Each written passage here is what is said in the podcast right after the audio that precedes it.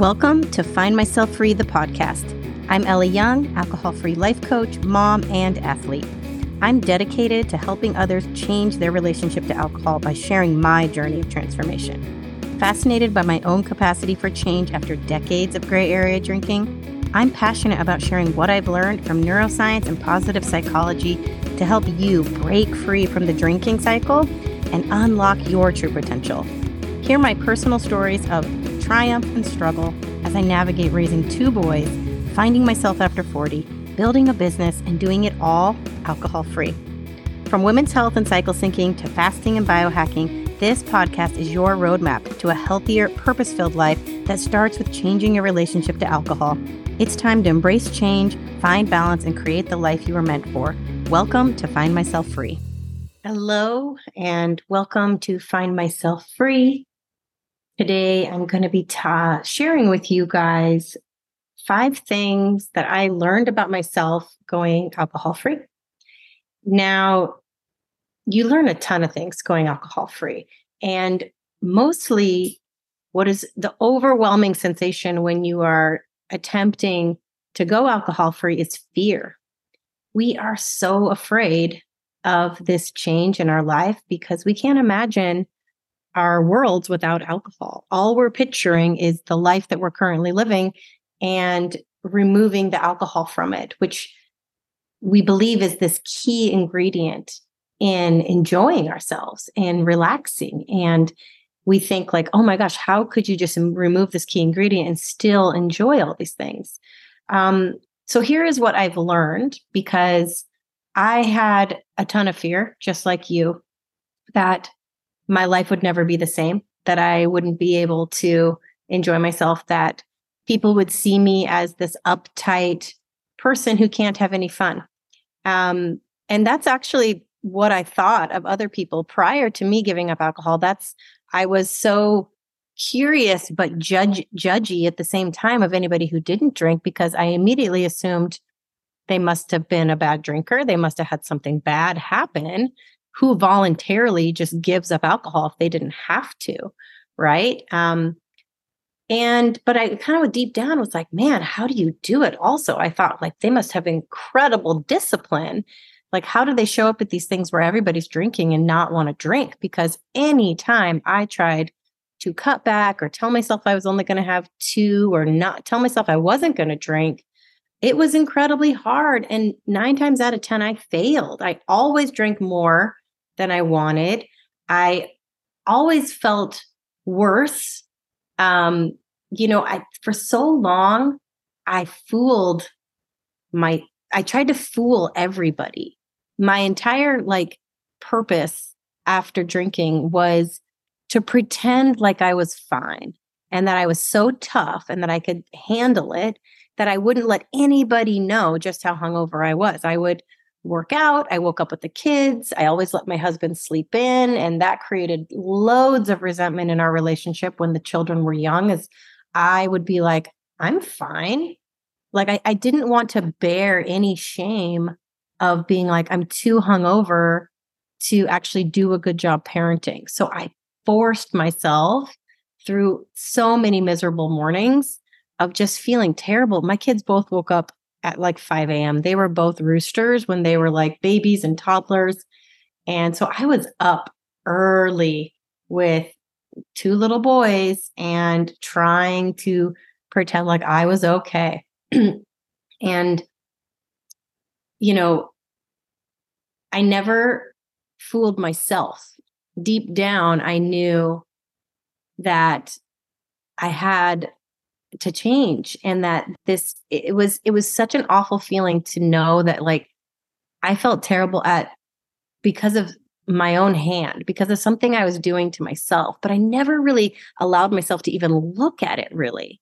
You know so much of the work I do now is understanding the brain and understanding the habits and understanding the subconscious that was driving everything but at the time I didn't know what I was doing. I didn't know I was drinking to cope. It was just an impulse. It was literally just a reaction. Um, you know, our brain is so on autopilot when it comes to alcohol that we're not consciously going, boy, I'm a, I'm under a lot of stress right now. I'm going to drink. We don't really consciously have that thought. We just impulsively get the alcohol and, and start drinking it. We impulsively, you know, seek out places and, and people that we can drink with so that it's so that it, it feels normal and it feels safe and um and that nobody's judging us. And the fact it, the fact is that you know, it's so easy to hide this behavior because it's so normalized. And, but deep down, we're not really hiding it from ourselves. We know that, that it's unhealthy. We know how bad we feel deep down. And normalizing how bad we feel is another part of the process that, that is so shameful. Um, so anyways, I kind of went off on a tangent there, but basically the things that I learned were were so counter to my fears about giving up alcohol that I, I want to address them. And so, you know, one of the biggest fears I had was that something deep down was wrong with me. And, um, you know, alcoholism runs in my family, even though I don't truly believe in that word now. I don't believe that it's a diagnosis, a disease that you can't overcome. You know, it's not like other diseases where you can test for it. There's a blood test for it, or you can go to the doctor and it's it's just this like vague, you know, criteria that you answer for yourself. Only you know how much alcohol is affecting your life. And, you know, they ask you all these questions and you can be like, yes, okay. Um, but it's it's more, you know, a lot of people want to say, oh, alcoholism is is inherited. And again, I I would argue that as well, but that's for another episode. But what I do know is that it is tied to mental health. It is tied to coping. And that when you do start drinking, not just for fun, but to cope in some way, to treat pain, to to treat stress, to treat some sort of discomfort in your life, the brain does recognize it quicker and starts to um, seek it out more so than if you were just using it to like socialize and celebrate. And so that does speed up the addiction process. Now, I do believe that you can become addicted to something and that alcohol is an addictive substance and that all people are susceptible to becoming addicted. Not just a few, not just an unlucky few, um, anyone, given the right circumstances, given the right frequency and volume, anyone can become addicted. Um, and I was addicted in a in a way that was helping me cope through the difficult days of the pandemic. But I was on the ramp to drinking heavily um, for a really long time, and um, deep down because of the because of the history in my family not just with alcoholism but with depression and anxiety i kind of always feared that it was coming for me not that i changed my behavior at all i you know and, and isn't that interesting that with all that in our family nobody warned me. Nobody said don't drink. You know i started drinking at 16 under my own roof with my parents who thought that they were doing the right thing by safely introducing it to me, you know, taking all the keys away from me and my friends and, you know, creating an environment where they could, you know, introduce it in a safe place. But um, all of the studies show that the earlier you are introduced to alcohol, the the higher chance you have of developing an addiction. It's it's just science. It's just the numbers. The earlier you are introduced, the the you get on that ramp and you're you're on it. Everybody is on the same slippery slope. They're just at different stages, at different points, because alcohol is an addictive substance. Um, and you know, I think there's also a big myth about European cultures where they you know drink younger and they drink at the dinner table and wine is you know just this culturally acceptable, you know, beverage to have at the table. Um, but that also is wrong. They do not manage their alcohol any better than us. They um, maybe they don't have the same binge drinking culture of college that we have. but alcoholism rates are just as high in the European countries as they are in the US. So it is a total misnomer that the Europeans have got it right by not making it taboo and, and in, introducing it to kids young so that it's not this like, you know, little thing that they go after as soon as they get the chance when when you're younger. So um anyways, I digress again. But yeah, so one of my biggest fears was deep down that there was something wrong with me. And so what I learned um is that it actually wasn't my fault and there was nothing wrong with me. You know, alcohol is an addictive substance and what was wrong is the nature in which I had been conditioned to drink it the nature of the acceptability of drinking it in all shapes and forms in all areas of my life. Um, I was conditioned to drink this substance. I was given permission to drink this substance for anything and everything, to treat anything and everything. And that was is something that you can't really see until you're out of it. You can't really recognize just how much you are indoctrinated into the drinking culture until you step away from it and and see, huh, oh my gosh. I used to think that alcohol was a part of this experience because I had never truly ever experienced it without alcohol. I mean, think about it. We start drinking when we're young. We start drinking in our teen years at least I did. And I think most people do. They try it when they're in their teens, and then college is this just like free for all. Um, and we haven't socialized as adults. We haven't dated. We haven't, you know, had sex without alcohol. Like it, it really became a huge factor in all of this adult behavior. And then when we try now to separate ourselves from it, we realize oh my gosh, I've never done this. Like, when's the last time you went to a birthday party sober? When's the last time, you know, you went to, uh, you know, a basketball game, you know, a, any any type of celebration and didn't drink? I know unless you're a woman and you have had a baby, there's very few occasions where we are like choosing not to drink at any social event. It's just ubiquitous. And so this is social conditioning we have been fed this. We have been, you know, the alcohol industry, they say, they say it's going to go the way of cigarettes, but I, it's going to be a long road to get there. But basically, we are now well aware that alcohol is terrible for us. It is worse than cigarettes as far as all of the cancers that it causes, as far as all of the dysfunction and damage it causes families um, the abuse, the car accidents, you know, you name it. Um, and they're aware of it, but we can't even get labels on alcohol bottles that say this, you know, is a, a carcinogen. We can't even, you know, re- eh, I know some strategies in some countries are to make it more expensive so that it just becomes priced out for some people to buy alcohol.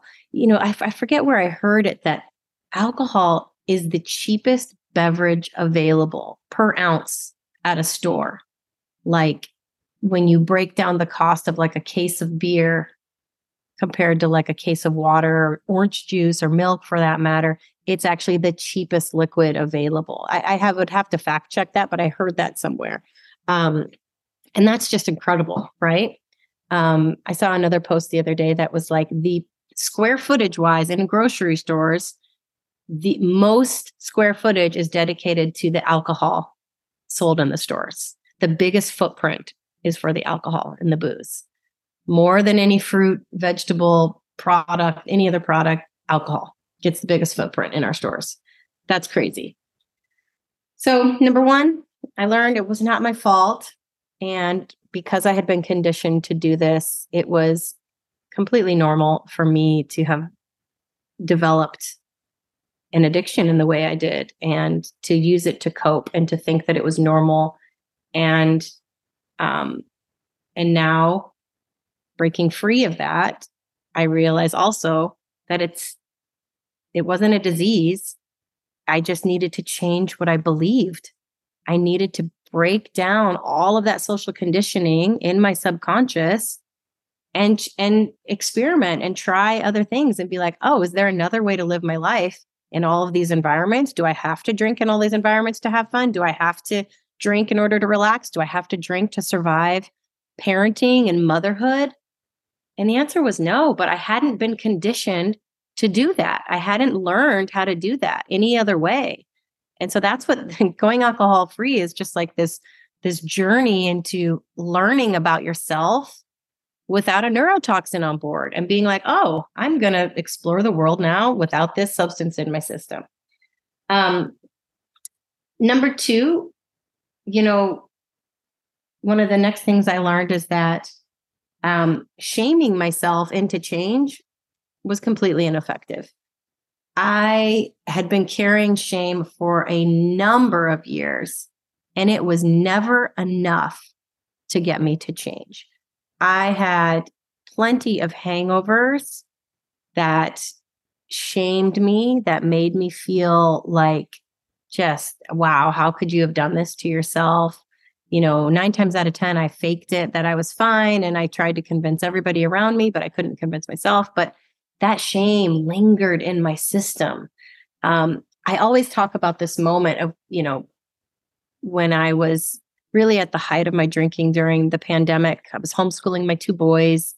Um, my two dogs were dying.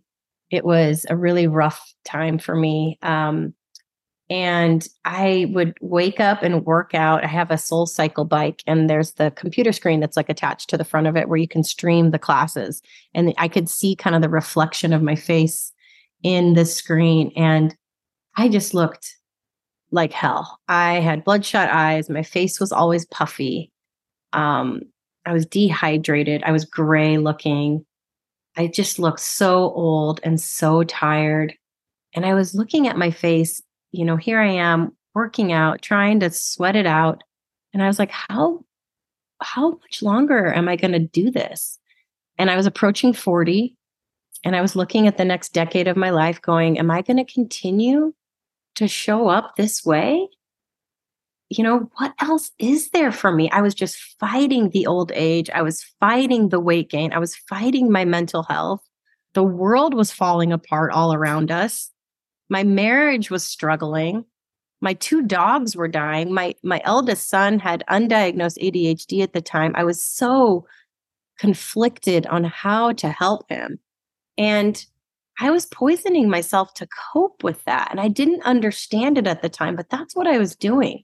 That's what I had been conditioned to do to get through it. Everyone, no one would have questioned, yes, this is a time you drink. This is something you drink to get through everyone encouraged it at every step. If I would have told them what I was, you know, dealing with, it, it's like, oh, let's drink to that. So I I had carried this shame for so long and it did nothing to help me change. In fact, it probably contributed more to my drinking because I felt so shitty about myself. You know, all I was trying to do every morning was right size myself, sweat it out, overachieve, overachieve, overachieve so that I could prove to everybody that I was fine, I'm good. And then wind myself up with caffeine, take a bunch of supplements, overachieve, overachieve, overachieve. And then when the appropriate hour on the clock hit, start drinking again. Um, it was a brutal cycle. And the shame was not the thing that finally tipped the scales for me to change. The thing that finally tipped the scales for me was new information, information that led to transformation. This is something Dr. Joe Dispenza in his book, You Are the Placebo, writes about.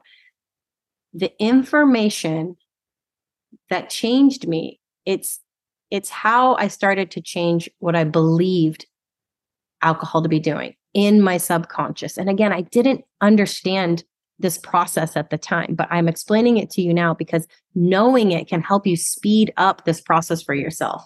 If you get new information, if you learn all the science about alcohol and just how bad it is for you, if you learn that all of your drinking behavior is stemming from your subconscious, and you start to get new information that you can plant in your subconscious and you start chipping away at these old beliefs that are keeping you stuck because you've never questioned them because you've been conditioned to use alcohol in so many situations and you haven't ever questioned it. You haven't ever seen another way of being in your adult life. And so this information is this the thing that starts to change you. And that is that's how i changed is i read quit like a woman. I actually listened to it on audible and then uh, the next book i read was um, this naked mind by annie grace and i never drank again and i had been struggling to change for a very very long time not knowing how badly i wanted to change i just knew how shitty i felt and i had started to accept it that it was just old age that it was just part of motherhood start part of you know I thought we just, that's life. You live with anxiety and mild depression. I wouldn't even have called it then because I was still too prideful to accept that I could, I could feel that way. I didn't tie it to the alcohol. I just thought it was just part of motherhood, middle aged. And I just was like, oh my God, what is the next 10 years going to look like? And after that, like, wow. Um, the next lesson I learned is is about willpower and that willpower doesn't work. And I had loads of willpower. Like I am an I am a super driven person. I have I played division 1 college soccer. I was a straight A student. I graduated magna cum laude out of college. I pushed myself in every arena. I was incredibly disciplined. I worked out. I took all of my uh, athletic drive from college soccer and I put it into working out as an adult. I I would wake up before work and I'd run 5 miles every morning in the dark when I was like in my 20s. And no one was forcing me to do that. That's just the kind of pressure I put on myself all the time. I always tried to eat right. Um, I was never a lean, skinny person. I'm an athlete and I am built very sturdy, as my dad would call me. He used to call me stocky when I was younger, which killed me, but we switched it to sturdy, which is, I don't know, I guess it's a little better. But um, that was my relationship with my body and food was, you know, like most women, not healthy all the time. And I was, I loved what my body could do, but I never loved how my body looked. And um, you know, it's so funny that my relationship with alcohol was also always about trying to drink the skinniest version of a drink possible. So it was like, I didn't want wine because it was too much sugar. I didn't want beer because beer made you fat. Right. And then, so it was, I had, I drank Diet Coke with Bacardi. And that was to me like a low carbohydrate with caffeine to give me lots of energy. Um, that was my drink. That was my skinny girl cocktail. And then as I got older, it was also like, oh, let's just do tequila on the rocks because that's low carb and that's the cleanest alcohol. Isn't it hilarious that we always were like, oh, it's the cleanest one. It's the least, you know, least amount of sugar. It's the most pure, but it's a toxin. Ugh. The like irony there is just kills me. But um yeah, so that's uh the willpower that I was able to use in all these other areas of my life didn't work for alcohol because I I still believed anytime I tried to take a break that I was missing out. And that's what made it so hard. That's what made it so that I eventually would fail. Um, I would do three day cleanses here and there. And all I was doing was counting down the days until I could drink again. And then the one time I did pull off 27 straight days was because I had shamed myself into uh, you know, it was like a punishment because I had had such a bad hangover that I had blacked out. And I had blacked out at my friend's birthday. And I, I talked about this on a previous podcast, but it was a really bad night for me. Um, and that shame carried me through 27 days. And then I went right back to my same habits because, again, the shame was ineffective.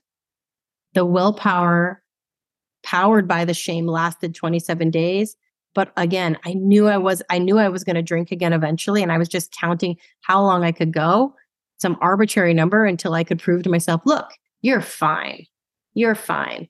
You can drink again now. You have no problem.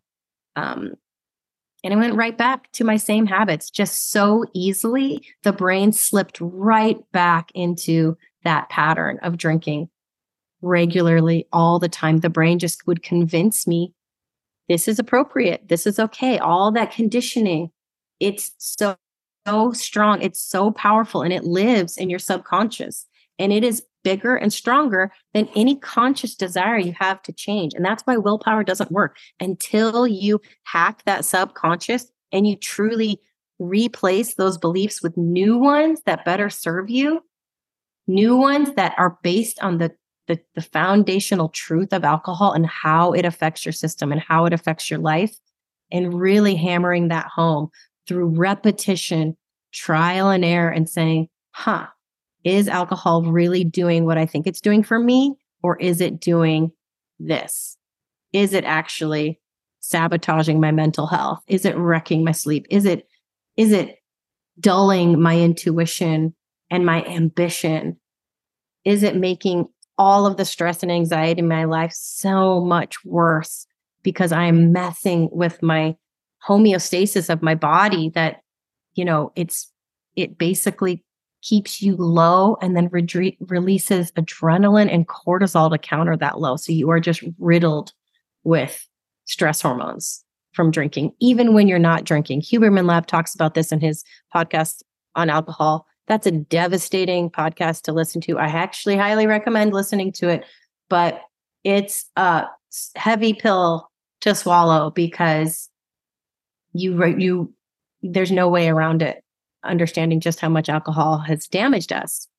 But you can recover, you can change, you can get better, and I'm living proof of that. My health just continues to improve. Um, so there is hope. Um, then one of the next things I learned is that I was actually meant for more than the status quo nights filled filled with booze. And this is the magic of going alcohol free is we are so closed minded when we think about a future without alcohol because we only picture what we're currently doing now and then removing the alcohol and we're like how how could I do these things and not drink? But the fact of the matter is you won't do the same things anymore. Your life will get bigger, it will expand because you're no longer thinking small and and using alcohol as your entertainment and your form of relaxation. You all of a sudden open up the door to all sorts of new things, to new people, to new ideas. You start pursuing things that have been on the back burner of your of your wish list for a really long time um, it almost feels childlike when you start exploring like all these things that you like to do again. Like I got into tie dye for about a year in my early sobriety because I was, I loved tie dye. I loved color. I loved gift giving. I loved the artistry of it. I loved entrepreneurship. I started selling my tie dye. Um, and that just opened up a whole world of creativity for me that I hadn't tapped into since I was a kid, since well before I was drinking. And I forgot, like, oh, yeah, that's right. I'm a bit of a maker. Like, I like to make things. I like to, um, I like to be artistic. I like to gift give, and it feels really good to give things to people.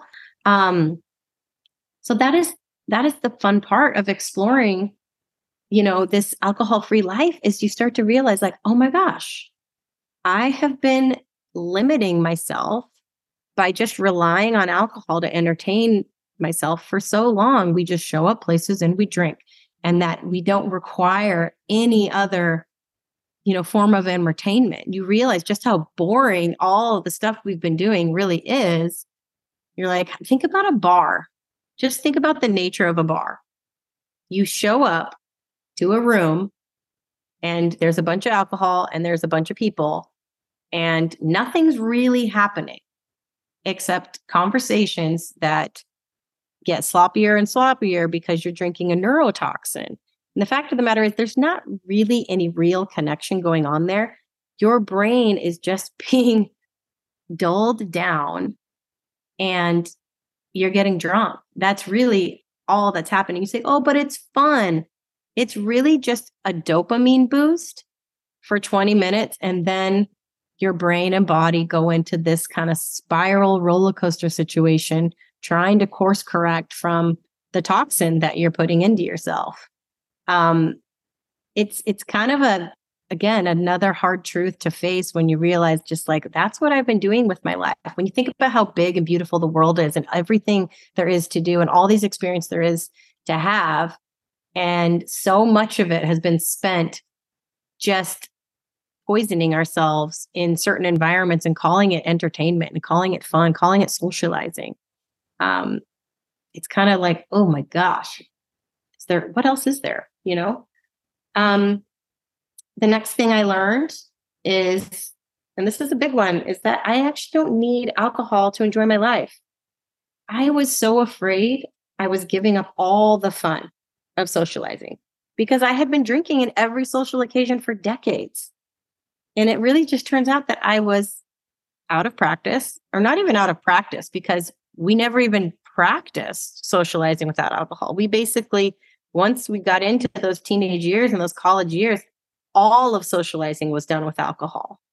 And we've never done it any other way.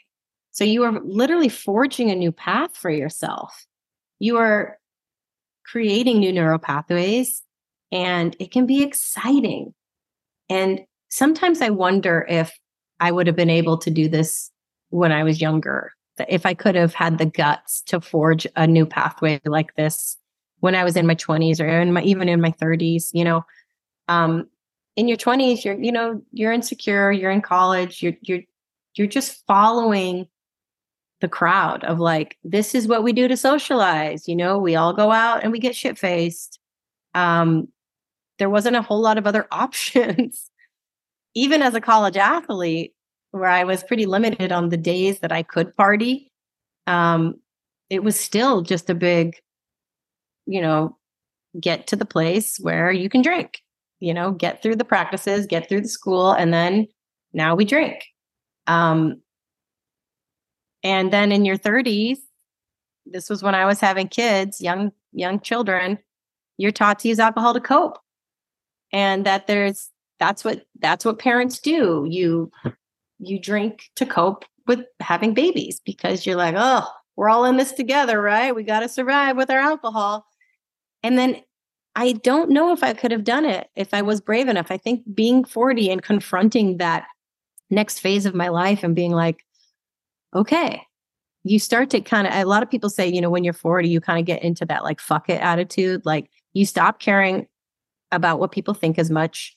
You, you are kind of out from under the, you know, primary role of being a caretaker of young children. And you start to get more free time and more autonomy again. And you start to kind of be like, all right, who am I again? I've been taking care of babies. I've been self sacrificing. I've been really putting myself last for a you know a decade and now the kids are like old enough where you're like okay i have a little space to like kind of reassert myself and redefine myself. And i didn't want to define myself with alcohol anymore.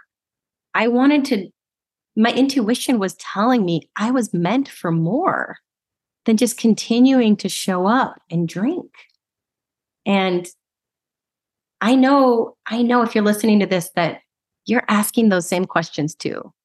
Your curiosity has been piqued. There is something inside of you that knows, like, ah, I don't want to feel this way anymore. I don't want to be attached to this substance that is, you know, if you've woken up to the fact that it's it's kind of wrecking you. I want you to lean into that intuition. I want you to lean into that fear, those fears you have about cutting it out of your life and recognize that like all of those fears are telling you what you at your core believe about alcohol. And you can break those down and you can change those beliefs. And then your behavior will naturally change. It's like magic. This is neuroplasticity. And it worked for me. Um, thank you all for listening. I went a little over today, but I hope you enjoyed it. And as always, I'm with you you got this.